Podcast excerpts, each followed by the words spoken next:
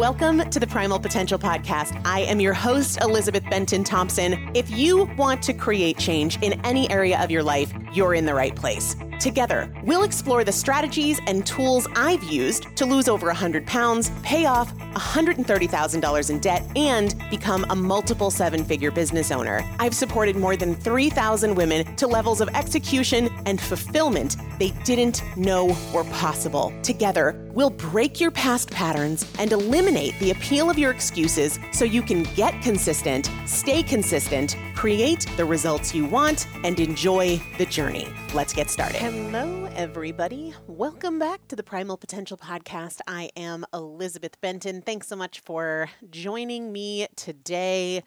We are talking fat loss today, and I am going to break down what I am doing for fat loss and why. So I've shared on a handful of episodes and probably in more detail inside the Primal Potential Facebook group, a little bit on Instagram, that I'm at the phase postpartum where I'm ready to lose the baby weight. And a bunch of you guys did a very simple three day detox with me a couple weeks ago. That was amazing. I think we are going to do it again in November. So stay tuned for that. If you are not in the free Primal Potential Facebook group, join us there. Uh, it's a really incredible group, and it just helps so much to have other people doing it with you, cheering you on, sharing their ideas. It's such a cool thing.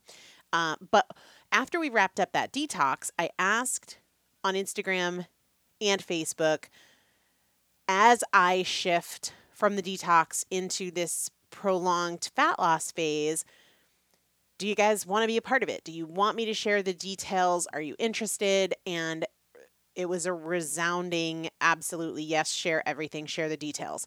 So I wanted to do that today, talk about what I'm doing and why with a few little disclaimers. All right. It wouldn't be an episode here without disclaimers. Maybe one day we'll live in a world where I won't feel like I need to, you know, put all those disclaimers out there. But oh, first and most important one: if you hear a baby screaming, that's Roman. Dad's with him. He's not, I'm not just like letting him scream while I sit here and record. Hopefully, you can't hear it. Anyway, the first one is what I'm doing might not be appropriate for you, right? Somebody asked me recently.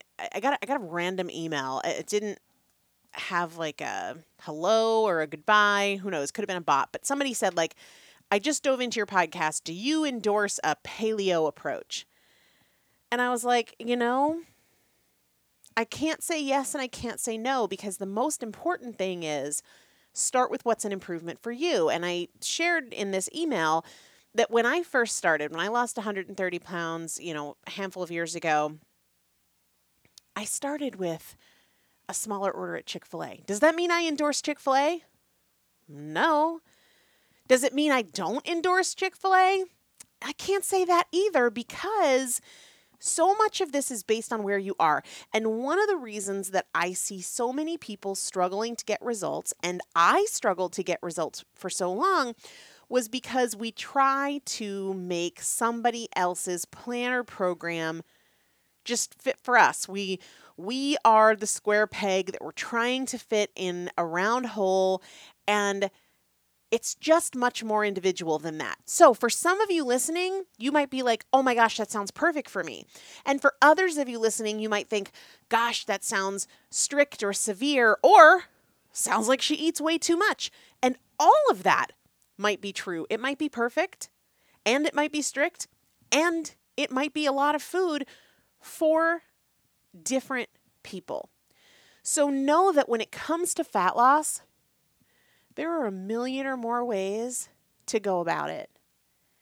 What matters is that you focus on what is an improvement for you and you stay consistent you stay consistent, knowing that where you start is not where you stay. To go back to that example that I know if you've been listening, you've heard me say a bajillion times, even though I started with a smaller order at Chick fil A, I didn't stay there. I don't go to Chick fil A for breakfast now. That was just where I started. All right. So that's the first little caveat disclaimer. The second one is along the lines of individualism. I am, gosh, almost three months postpartum after having the twins. And I'm nursing, well, pumping. They're learning to breastfeed because, of course, they were born 13 weeks early, so they haven't quite gotten to full oral feedings yet, but we're working on it. But even without them taking all of their meals via breastfeeding, I'm still pumping for two around the clock. So that makes what I'm doing different for you, right? We're all so different. And that is a big factor for me because, yes, I'm pursuing fat loss, but I also have to keep my milk supply up. That makes it a little bit more complex than for most people who aren't having to balance eating for fat loss, but eating enough to produce enough milk for two babies. You know, keep that in mind. An interesting thing, too, along those lines of postpartum, when I was putting this out there on Instagram the other day and asking, Do you want me to share this journey of my own fat loss from three back to back pregnancies, four babies, less than three years? Somebody said, What's the rush? And I was like, Who said there was a rush? I think I literally said that. So, me saying I'm in a fat loss phase, why would someone ever think that means it's a rush? Is it because I'm only three months postpartum? Well, is there a magic number of months when it's appropriate to want to start to make an effort? I think that number would be different for everybody. And what I said to the individual, because she messaged me after I responded, I said, to me, rush and pressure, those have to do with your mindset, not number of days or weeks or months or years postpartum. Because you could want to start taking fat off one month postpartum, two months, three months, six months, 12 months, and you could feel rushed. I know people who are six years postpartum and feel rushed to lose weight. It doesn't have to do with the calendar, it has to do with how you think. So I don't personally feel rushed. I don't personally feel pressure, but I also, for myself, because our weight and our health is very individual, for myself, I don't see why I would put it off when it's what's best for me. And what's best for me is also best for my kids. You know, me being as healthy as possible is best for my kids. Obviously, I'm not going to be able to do some crazy rushed pressurized thing because I'm breastfeeding for two and that's that's the priority. So weight loss will go slower because of that. Uh, because of eating enough to keep up not only milk production for one, but milk production for two. I think those are my caveats. Those are my caveats. You've got to do what works for you and is an improvement for you. We're all very different. And part of what makes me different and my journey different is the fact that I'm pumping.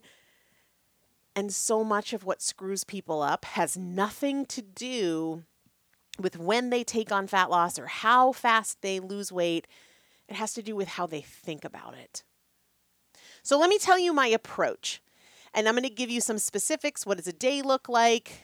Let me make sure I make a note to myself uh, so that I don't forget to do that. Um, I'm going to talk about my approach, what it looks like, and the why behind it. When it comes to fat loss, and I don't care if you are 20, if you're 35, if you're 65, if you're premenopausal, postmenopausal, doesn't matter. This is true across the board. The two most important things for fat loss are food and hormones. Listen, exercise is amazing. It is great, but I think we all know that in 15 minutes of eating, you can wipe out any caloric benefit of of a workout. So exercise is incredible, especially for health, especially for mental health, but it's not the primary driver of fat loss, okay? The primary drivers of fat loss are what we eat and hormones. And the good thing about hormones for everybody who's thinking out there, well, my hormones are a disaster, because I talk to a lot of people who feel that way. The number one way we influence our hormones is what we eat. So, what we eat is primary for fat loss. Hormones are primary for fat loss. And the number one way we influence our hormones is what we eat. So it doesn't mean you're out of luck if your hormones are a mess. Listen, my hormones are a mess. After every single one of my kids, the twins included, my thyroid goes bonkers. I was diagnosed with Graves' disease after Roman was born, and the endocrinologist was like, You're not going to be able to get pregnant. This is serious. You need to go see a specialist for this, that, and the other thing. And I was like, If I come back in a month, after eating clean for a month, my thyroid will be normalized. I do not have Graves' disease. This is a postpartum storm. Happens to me every time. So, not only do I have hormones associated with postpartum and lactation, but also my thyroid's crazy and I've struggled with estrogen dominance for eh, since puberty. So, do not think that you are out of the game if you have hormonal challenges. You're not. The primary way we influence and optimize or totally destroy our hormones is what we eat. When I think about a hormonally supportive approach to fat loss, optimizing hormones, getting them where they need to be to facilitate fat loss, we're looking primarily at minimizing blood sugar fluctuations, right? Because that just is mandatory for fat loss. You can have weight loss, but it's not necessarily fat loss. So here's what I mean by that. A lot of us grew up or experienced at some time the low fat craze when to lose weight you could have an unlimited amount of Snackwell's cookies and pasta, right? But don't you dare have an egg yolk. That would be bad, or a piece of cheese, or anything like that. And people lost weight, but they didn't necessarily lose fat or change the shape of their body. Calories do matter, but if you want the results of truly burning fat and not just losing water, losing muscle mass, you really want to go about this hormonal approach. And the hormonal approach requires that we minimize blood sugar fluctuations. Now, I've done probably a hundred episodes of this podcast around blood sugar and insulin and glucagon and those relationships. So there's years and years and years of history there but just to get everybody on the same page about what I'm saying when I talk about blood sugar fluctuations. Well, actually, let me put it this way. One of the reasons that I am not a fan of counting calories is because calories, even when we talk about macros, which is calorie counting but a little bit more specific, like you're not just lumping all calories together, but you're saying calories from carbs, calories from fat, calories from uh, protein. The reason why I don't like that is that it disregards the impact of a food on your hormones. So, for example, if we take 150 calories from Coke, Coca Cola, and 150 calories from broccoli, they have a dramatically different impact on your hormones. 150 calories is not 150 calories in the body. They what we eat is information to the body. And so and and what's interesting about the comparison of Coca-Cola to broccoli, both of those are carbohydrates. You know, a lot of people think protein, fat, carb, and vegetable. No, no. Vegetables are carbohydrates. All right. Now, they have a different breakdown of say glucose versus fiber, but they're they're still carbohydrates. And so macro counting kind of doesn't take that into effect. Like if you have to have, you know, X many carbs and counting your macros, that could be Coke or that could be broccoli. But we see that in terms of the blood sugar fluctuation, in terms of the insulin response, broccoli is an entirely different situation than Coca Cola. When we consume carbohydrates, whether that is from broccoli or it's from an apple or it's from sweet potato or it's from Doritos, as that breaks down, it breaks down to its primary building blocks. And there's going to be some glucose. If we're talking about an apple, there's going to be some fructose.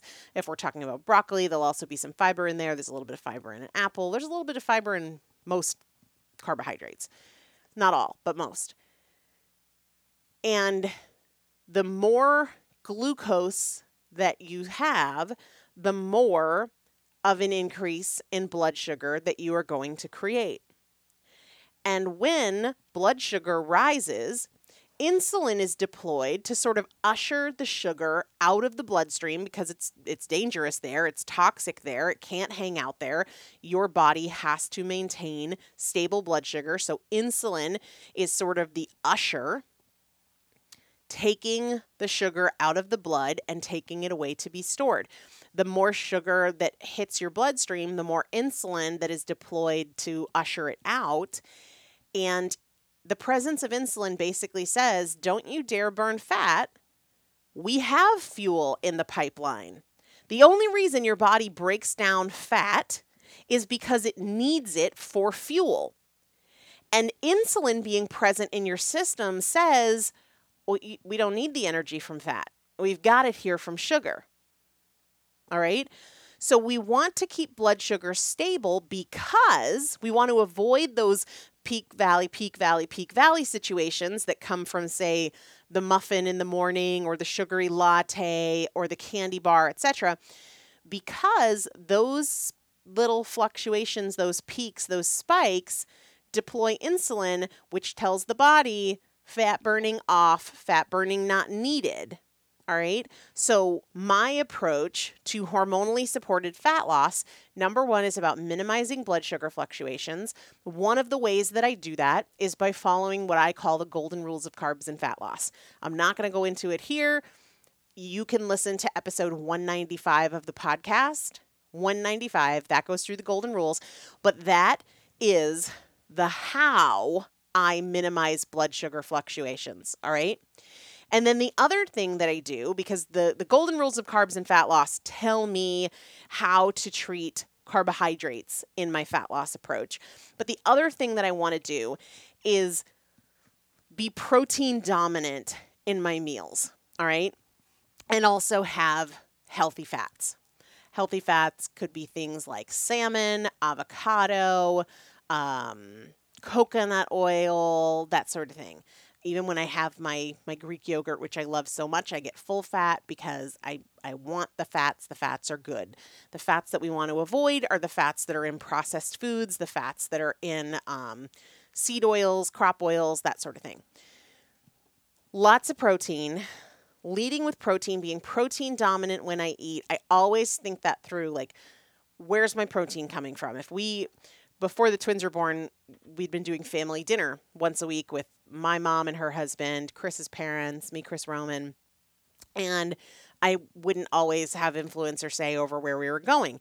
And whenever I would look at the menu, I would be thinking, does this have enough protein? Or can I add protein to it? Because a lot of times at restaurants, it's it's a carb dominant meal. And that can be the case even with salads. You know, there's this one place we go to that's this beautiful salad, but it's got beets, which are a starchier carb. It's got uh, a starchier vegetable. It's got corn, which is a starchier vegetable, and it had very little protein. So I was always looking at if I was going to get that, how do I make that protein forward, even if it's vegetables? And then, of course, pasta dishes, rice dishes, etc., tend to be more carb forward. And, and as far as restaurants are concerned, it's because that's a lot cheaper. It's cheaper for them to give you a huge plate of pasta or a huge serving of rice. The protein is more expensive, so you get less of it. So I'm always looking at, at that when I'm eating out. So, the golden rules of carbs and fat loss making the meals protein forward and making sure I'm getting plenty of healthy fats from whole food sources. I'm going to talk about what I drink and what I don't drink, and supplements and movement and sleep. But let me tell you what this looks like on an average day for me. And again, don't forget, I'm eating more than I would be if I wasn't pumping for two babies. Okay. So if I describe this and you think, man, that's a lot of food, part of that has to do with the fact that I'm I'm a thick girl and I always have been. I have a lot of muscle mass on me, plus I have extra weight, plus I'm feeding two other humans. Um, so that's part of it. And some of you might hear this and go, that doesn't sound like a lot of food at all. Remember, it's not where I started. All right. If I told you what an average day looked like for me when I was 350 plus pounds, it'd shock it'd shock a lot of people. But then again, you don't get to 350 pounds if you're not eating a lot. You know what I'm saying? All right. So an average day for me looks like this. I and I'll give you the, the details of how this works timing wise too, because a lot of people have said, I'm interested in how you do this with such little time. Because as of when I'm recording this, I do still have two kids in the NICU, plus a one year old at home. And the NICU where our girls are is two, two and a half hours away. So I'm spending anywhere from four to six hours a day in the car, depending on traffic. All right. So I wake up around 4:15 in the morning and I go downstairs, get myself ready. I take with me uh, one or two cups of coffee over ice, depending on the day. Most of the time, that is black. Every once in a while, say three days a week, two days a week, I'll put a little heavy cream in there, but I never sweeten my coffee. One thing that I learned uh, when I originally lost 130 pounds was the more sweet that I introduced to my palate, the more sweet that I crave. So I try to be very sparing with things that are sweet tasting, and I don't like to start my day with them because I think it sets the tone for what my palate is expecting. That's true for me, might not be true for you. Um, all right, so the thing that I eat to start the day, I would prefer to not eat in the morning. If I, and we'll touch on this before we wrap up today, but if I were not nursing, pumping, breastfeeding, I'd probably do intermittent fasting because I like that because I'm typically not hungry in the morning. But because I need to be producing milk around the clock, I do eat in the morning and I usually bring it with me and either eat it right when I get to the hospital or I'll be honest, I'll eat it while I'm driving, hands free. I'll put it in the cup holder. Um, Greek yogurt, full fat, plain. I typically buy Fage. Uh, it's RBH, uh, RBST, RBGH.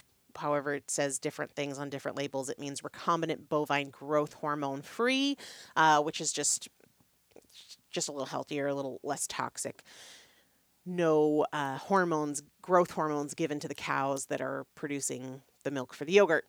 RBGH or RBST are typically the ways it shows up on the label. So I usually get Fage. I get the full fat, which is 5%. 5% is full fat. And I add to it some clean chocolate protein powder. Yes, it is already a high protein food. I add a little bit more.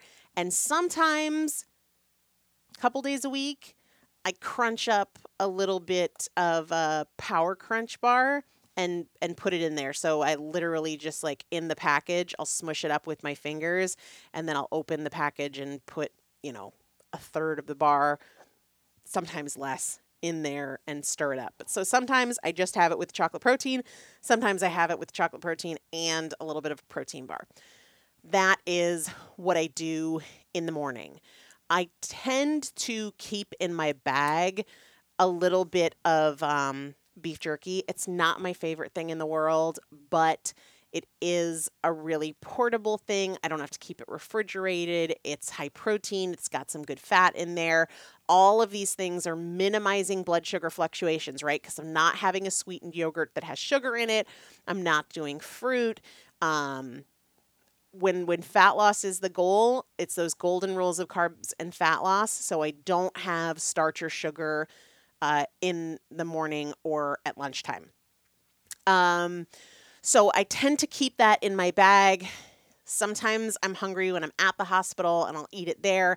Sometimes I eat it right when I'm leaving because I'm guaranteed to be super hungry. At that point, uh, I tend to leave I always leave before noon because I'm trying to get back before Roman's nap.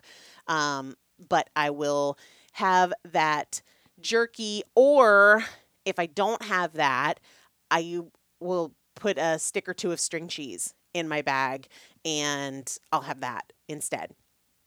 Now, in this phase that has been going on for a few months now, I get my lunch on the drive home from the hospital. Again, it's two, two and a half hours depending on traffic. If there was no traffic, it would literally be a 75 minute drive, but it's Boston, there's always traffic.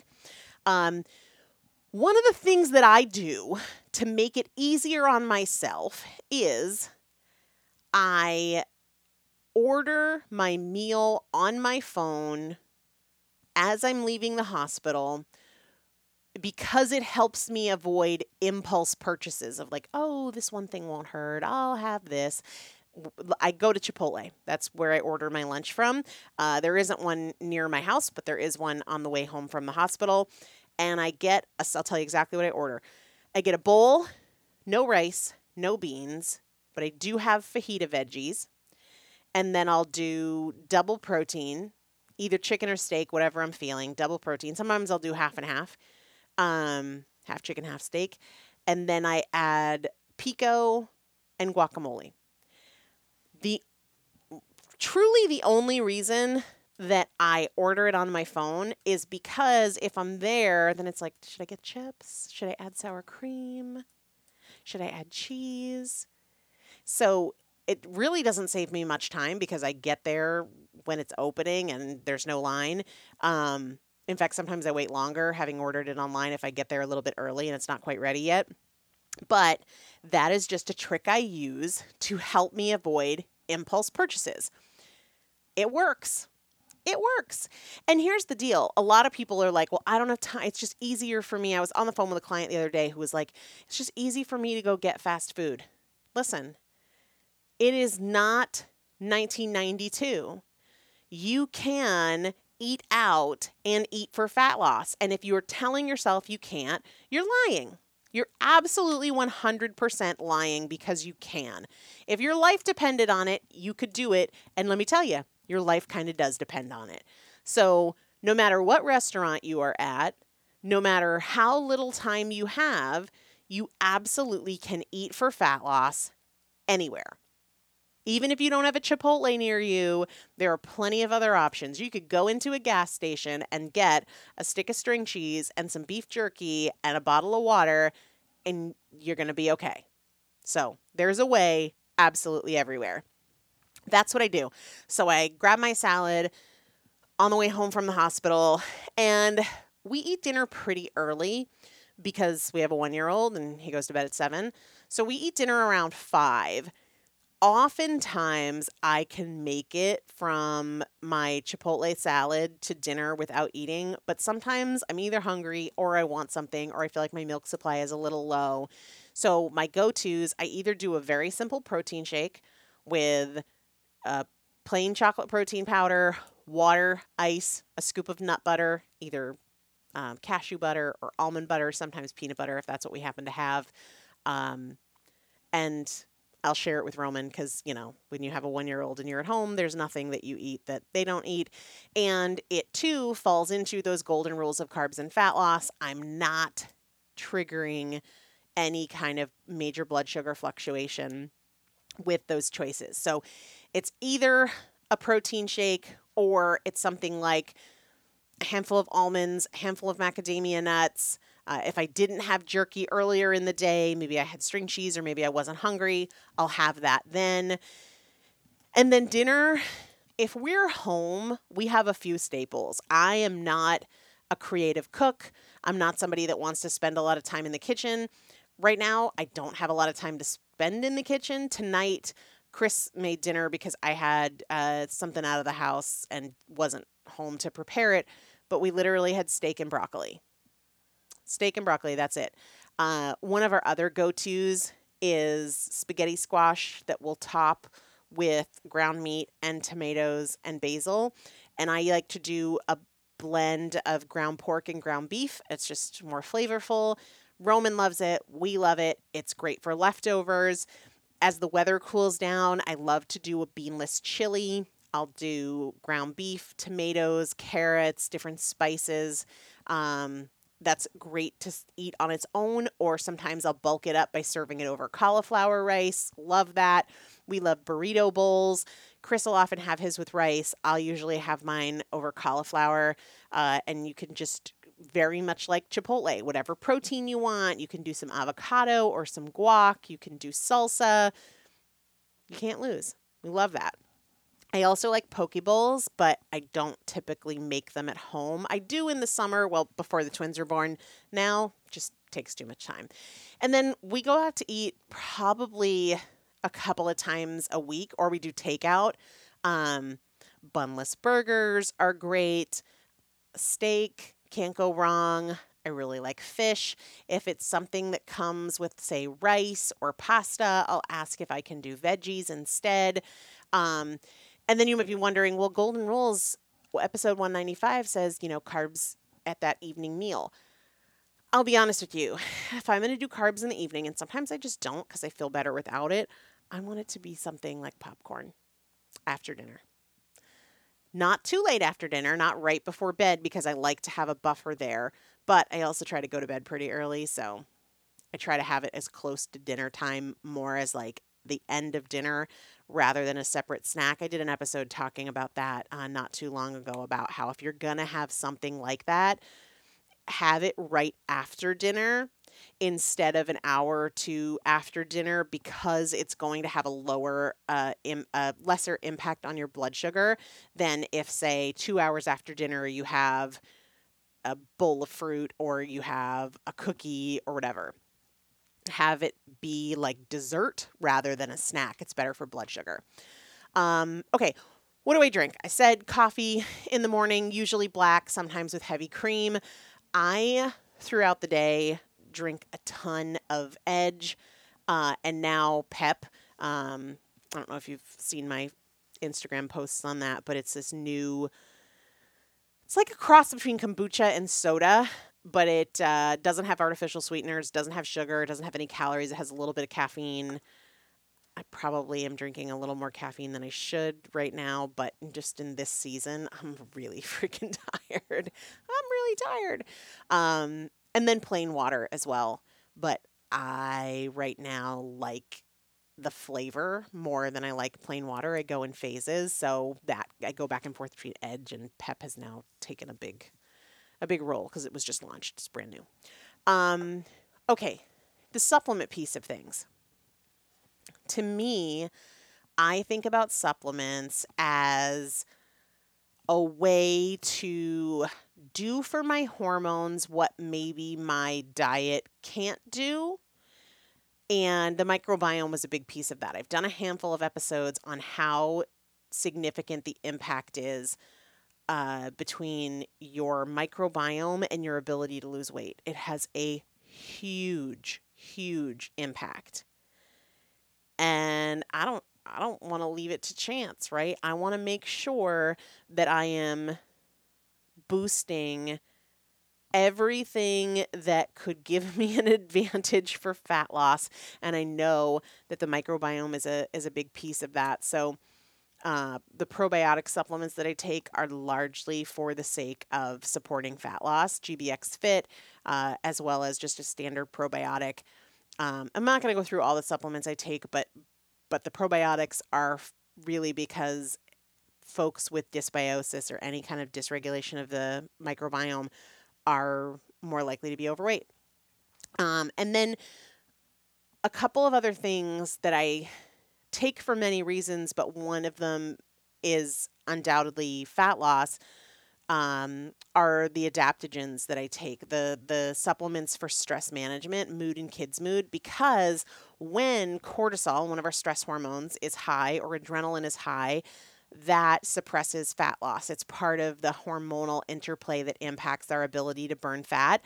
And I'm under a lot of stress right now. Not only the emotional stress of two kids in the NICU, of three kids under 17 months, of you know all that's going on, but also the physical stress of recovering from a C-section, recovering from trauma, physical trauma and mental and emotional trauma that impacts hormones. And when the body is under stress, it's like, well, we don't want to release this fat because we're in an emergent situation and we might need it. We might need it, so we need to hold on to it. So I consider mood and kids' mood part of the fat loss equation. And the same thing with Relief Plus. So that is an all natural anti inflammatory and inflammation in the body that can come from stress, physical stress, emotional stress, uh, trauma, physical trauma, or mental emotional trauma, tells the body, like, no, something's wrong here, and it makes it harder to lose fat. So, while there are many reasons that I take Relief Plus, weight is certainly one of them. Now, I touched on movement. I'm not going to go into that too much because Exercise is incredible for health, but it's not a primary driver of fat loss, not anywhere near the impact of nutrition and hormonal optimization. But I am really looking for opportunities to to move more, especially to walk more. I spend a ton of time in the car. Then when I'm in the hospital, I'm I'm sitting. You know, I'd only be pacing back and forth, and I can't pace while I'm holding the girls because they're hooked up to monitors. So I spend a lot of time sitting. I'm really making an effort to be up and on my feet as much as possible because sitting is just really bad for you. Um, and then lifting heavy weights that is the name of the game. The more muscle we have, the healthier we will be, the more metabolically active our bodies are. I mean, I am in the name of put on muscle. It will not bulk you up. If you feel like you're bulking up, that's a nutrition thing, it is not an exercise thing. One other thing that I want to call out here as having a big role is sleep. Sleep and sleep deprivation impact fat loss. If you are not getting enough sleep, it does impact your ability to burn fat. However, it does not eliminate your ability to burn fat. I'm not going to lie. This is not a season of life where I can optimize my sleep. I just can't. I get up at four in the morning. I don't work until Roman goes to bed because my time with him is so limited.